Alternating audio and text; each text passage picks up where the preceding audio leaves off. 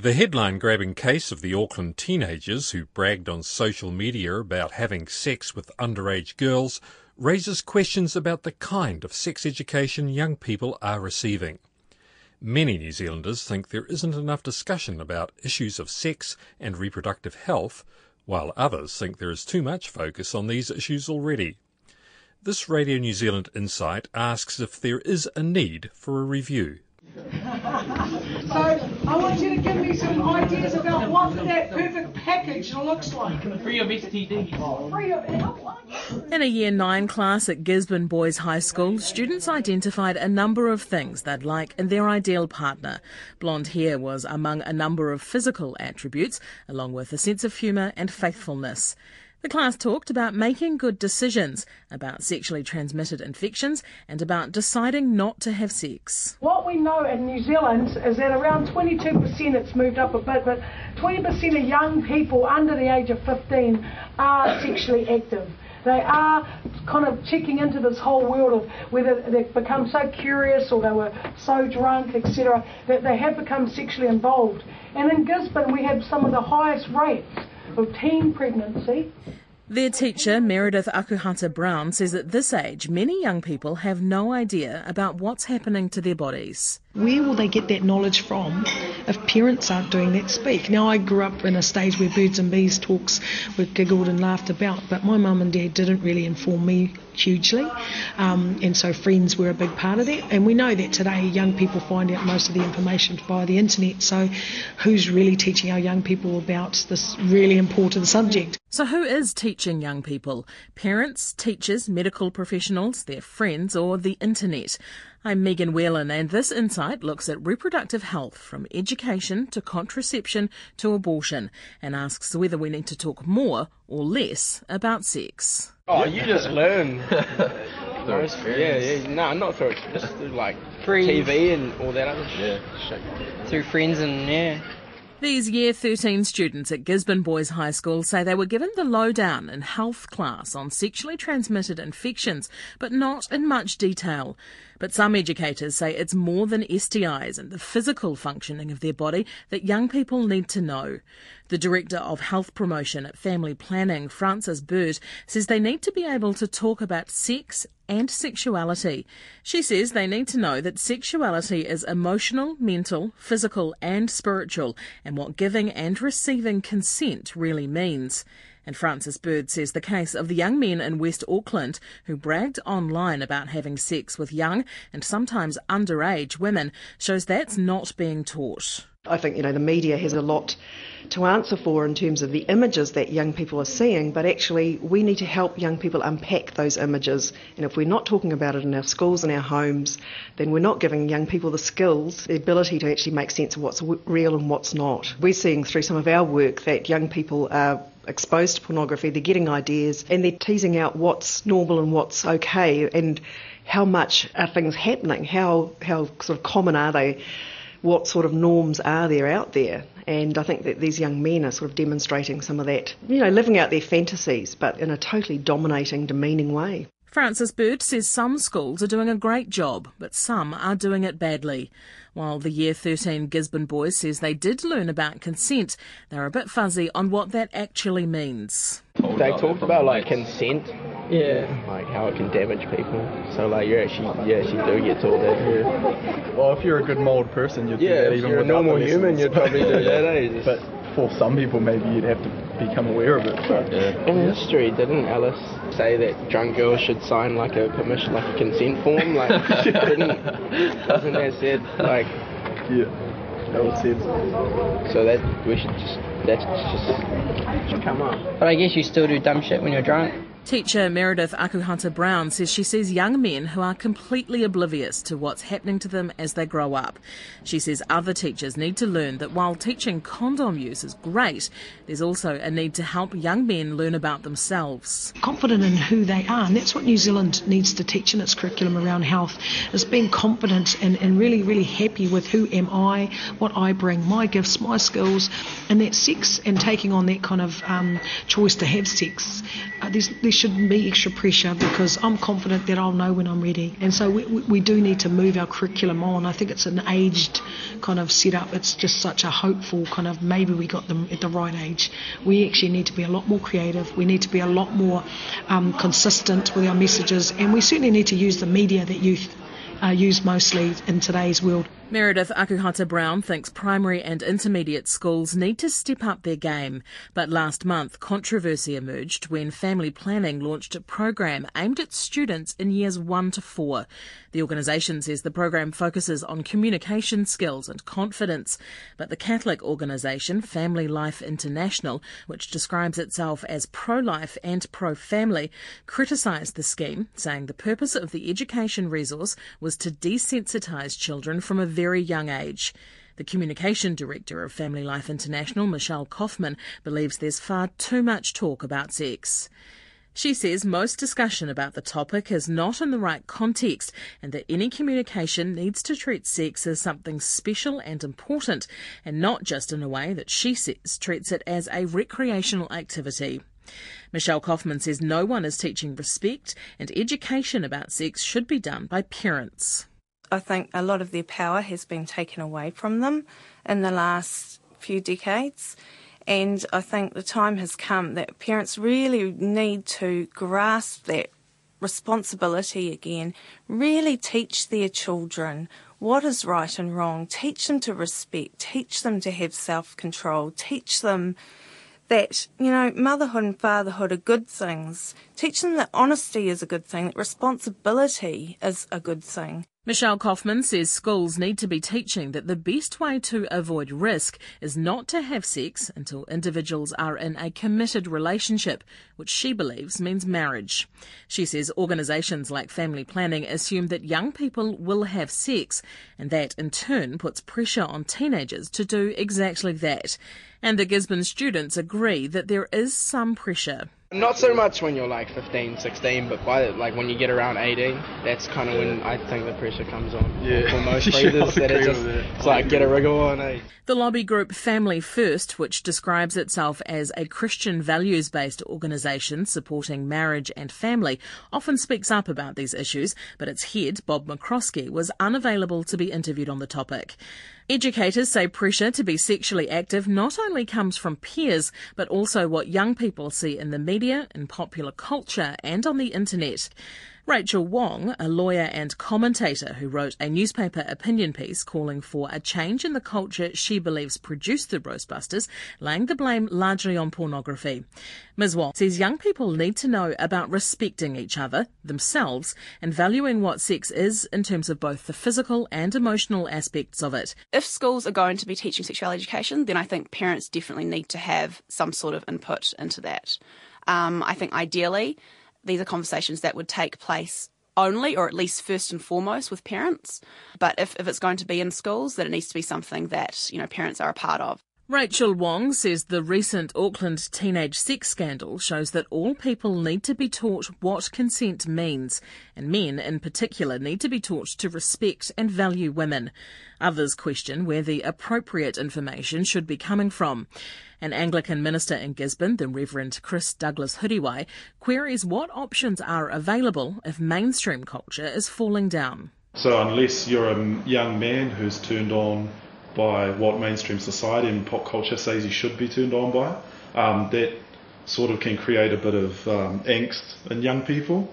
And if they're not receiving that from their own culture or their own church or their own whānau or whatever, then that leaves a vacuum that's too often filled by negativity and doubt and depression and all those bad things. He says young people probably don't want to look to popular culture for cues on how to behave. I'm 26, I was in school less than 10 years ago, and I still remember sex ed, and that was what it was, eh? like a banana and a condom, and that's it. As if being a sexual being is all boiled down to that one thing. When it's a lot more than, you know, you're talking about gender, identity, sexuality, being human, all of those things that come into play. It's a lot more than just mm. sticking a piece of rubber on the end of a fruit. Family Planning's chief executive, Jackie Edmond, says given the events of the past few weeks, it's clear that young people aren't being prepared by the education they're getting.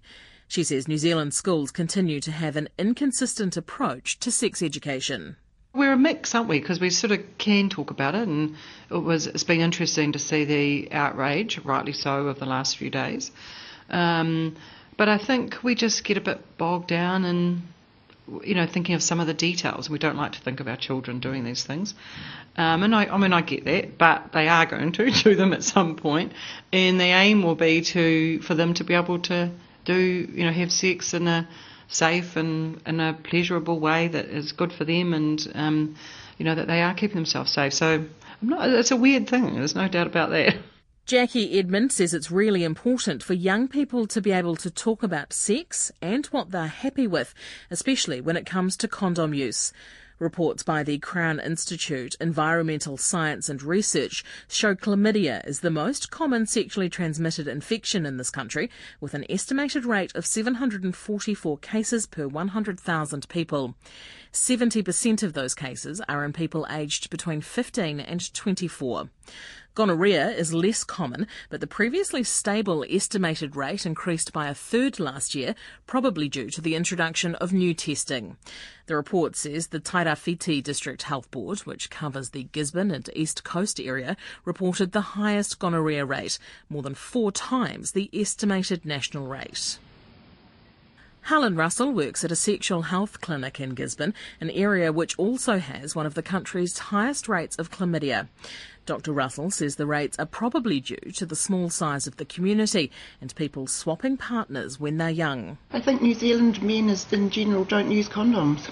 That's the problem, and that's across the board. We've also got the highest rates of gonorrhea. Of course, gonorrhea and chlamydia you know, pass the same way and goes along with unplanned pregnancies as well among our young people. We're definitely doing education, but I think in the moment when people are out alcohol's a really big thing.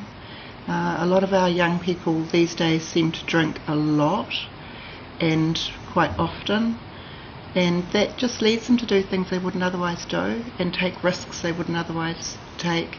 She says she believes modern culture is all about having sex and that alcohol clouds the issues young people are facing. And trying to be a lone voice in a clinic room or in a school and say this is what you should do is uh, you know not always effective in the moment. Mm. So it's trying to get a culture change, like it is with smoking, like it is with drink driving. Family Planning's Frances Bird says the Roastbusters case shows the influence of that media, especially pornography.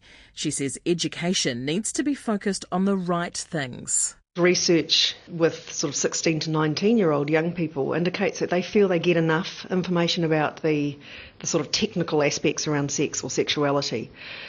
I think that we can provide information, but actually, young people will always need to, to review it when they're ready for it. And so, what they really need are the skills and the, the self efficacy, the ability to access the services and to use contraception. And as educators, I think that's what we can really assist them with developing the confidence and the skills, know where to go to get stuff, be able to use it, be able to negotiate the use of particularly condoms in terms of STI prevention, but also pregnancy prevention. The manager of the sexual health clinic in Gisborne, Chris Hanna, says for that region especially, gonorrhea is what she calls a brown bottle disease. She says people get drunk and share partners, and safe sex goes out the window. Chris Hanna says people just don't want to talk about it. She's even had fights over what to call the clinic, whether it should be sexual health or personal health. The girl having the, the Jadelle, having the abortion, having the STD screen, they're all the same person. There's sex everywhere. You know, you go down and you look at the billboards. It's sex, sex, sex. Sex is no longer regarded as taboo or dangerous. You know, it's like having a cup of coffee. Chris Hanna says she thinks sex has become casual. She says it's outrageous that there's not more free or cheap contraception. By international standards, New Zealand has a high rate of teenage pregnancy. Various reports by organisations such as UNICEF and the Families Commission over the past 10 years show New Zealand in the top three countries in the developed world for rates of teenage pregnancy. Family Planning, you're speaking with Amy. Pharmac currently funds some version of the contraceptive pill, the copper IUD, and some condoms. Since 2010, it has also funded the long acting contraceptive implant, Jadelle. Family Planning's Jackie Edmond says New Zealand women are fortunate to have access to that option, but she says the organisation would like to see other versions of long acting reversible contraception offered. We've seen how many young women have picked up Jadelle they, they want new forms of contraception. They're interested in, in long acting reversible contraception. And things have changed even since, you know, when I was their age. It's okay, you know, there's actually a lot of interest in young women not to have periods um, that you know that's a real bonus from some of these contraceptives. So you know it's actually in you know so young women are you know coming to flocking to them in their droves, and they are very effective. Mm. They are the most effective form of contraception other than abstinence. Jackie Edmonds says reducing New Zealand's high teenage pregnancy rate requires a combination of things, such as comprehensive sexuality education, parental involvement, access to services, reducing barriers to contraception, including cost, and a range of choice of contraception. Pharmac says the advice it received was that it was preferable to have one long acting removable contraceptive funded, and Jadelle offered the best option of value and efficacy. It's currently considering running a further competitive process in the area. Rachel Wong says there's an emphasis put on contraception to protect people from pregnancy and STIs, and she argues much of the information being given is deceitful. I think that the research shows that um, contraception, whether it be the emergency contraceptive pill or otherwise, doesn't reduce pregnancy rates um, and abortion rates and things like that. When we are teaching our young people that this is what it does, that they start relying on these things, you know, and it's it's sort of it's deceiving it's deceiving for them because they think you know if I use contraception I'm going to be protected from getting pregnant I'm going to be protected from you know contracting a sexually transmitted infection. And then they sort of start to go out and and be more sexually active than perhaps they otherwise would have been had they really known the real risks. So I think it's not really an issue of whether we're providing enough contraception, but whether we're teaching young people what you know the risks are with using the contraception. Family Life International's Michelle Kaufman says the current focus on contraception isn't keeping young people safe.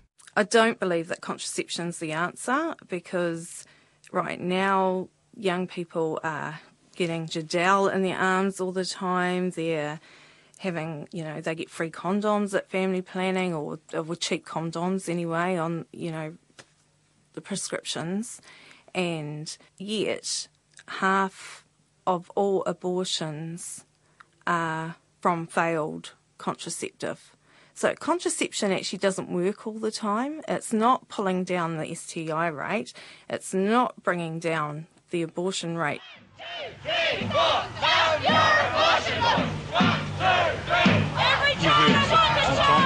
Abortion protesters in 1973. The law, as it is now, was enacted in 1977. But since then, abortion has not had the same high profile. Young Labour, the youth wing of the Labour Party, has revived the issue in recent weeks by asking the party to adopt the decriminalisation of abortion as party policy. The remit was amended to look at a review of the law through a Law Commission review. Young Labour's president, Jessie Lipscomb, says much of the talk about the law has been explaining what it actually is. She says Young Labour is always going to push the envelope.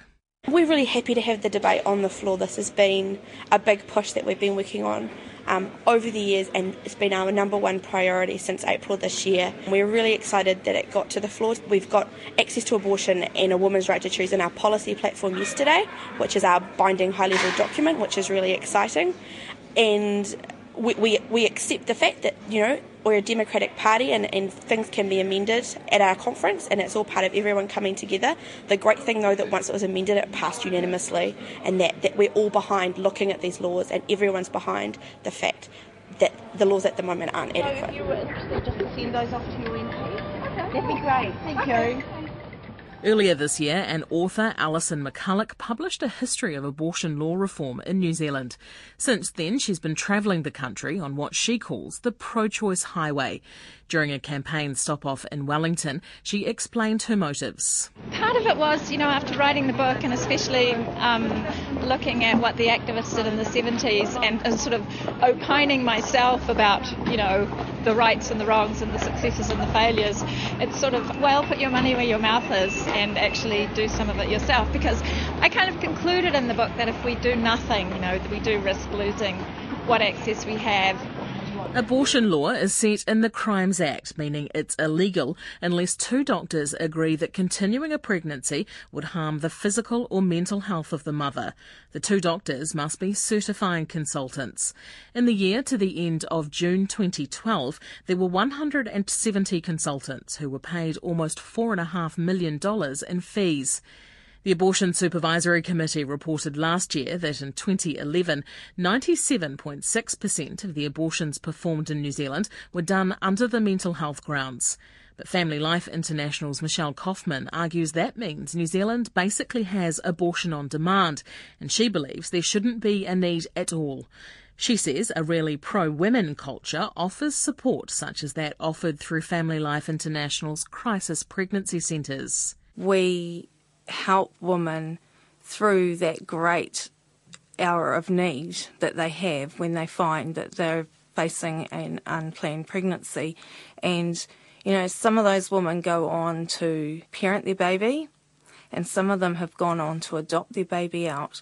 But every single one of them has felt love, compassion, and support. And, you know, we're there for them even years later when they need help. But the Director of Abortion Services in Tairawhiti DHB, Dr Simon Snook, who also practices in Wellington and Wairarapa, says prohibiting abortion isn't the answer. He accepts that it's an issue that few people agree on, but says that given abortion is one of the most commonly performed procedures in the country, it should be accessible. One in three women will go through an abortion. Um, we're talking sort of 18,000 a year. Um, if there was any other service that was used that frequently per DHB, they would absolutely have that service locally, and they're encouraged so to do. And I mean, the, the, the Ministry of Health encourages them very strongly every DHB to provide a local service.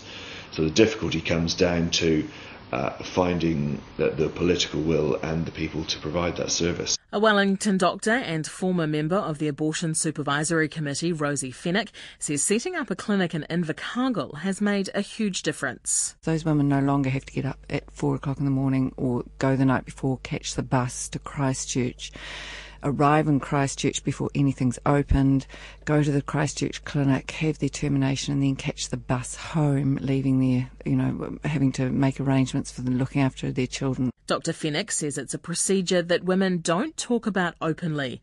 And she says it's important women are counselled to understand the consequences of their decision, both before and after the procedure. Personally, I think we should follow the Victorian law, which took it out of the Crimes Act and looked at a much more, a less, a less structured approach to achieving the same ends.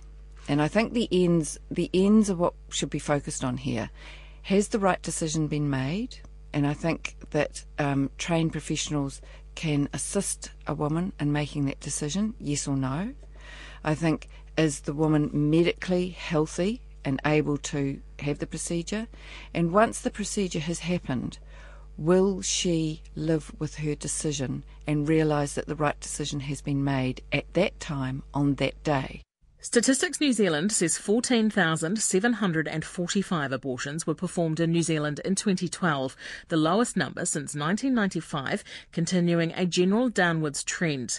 Women aged 20 to 24 had the highest abortion rate, and 62% were a woman's first abortion. The president of the Abortion Law Reform Association of New Zealand, Morgan Healy, says there's no hard data yet, but the association believes that drop is due to the subsidising of long term contraceptives. But groups opposing the procedure say it's due to a greater awareness of what they say are the risks of abortion. Dr. Healy says access is still an issue for many women, including on the West Coast. If you're a woman and you have a family and you don't necessarily want to tell your employer that you're traveling to Christchurch to have an abortion, um, or you work many, many hours in order to support those children and you can't take time off and trying to find childcare is an issue. You know, how do you, even though it might be paid for by your local DHB, it doesn't mean that it's any easier to actually take the time or having to come up with a lie um, to tell whomever you're closest to. So clearly, a whole bunch of stuff around access, the stigma that goes along with that. So people, you know, because it's a crime, because it's not treated as a health issue, um, because we erect all of these barriers, um, there's a lot of shame and silence and stigma that goes along with that.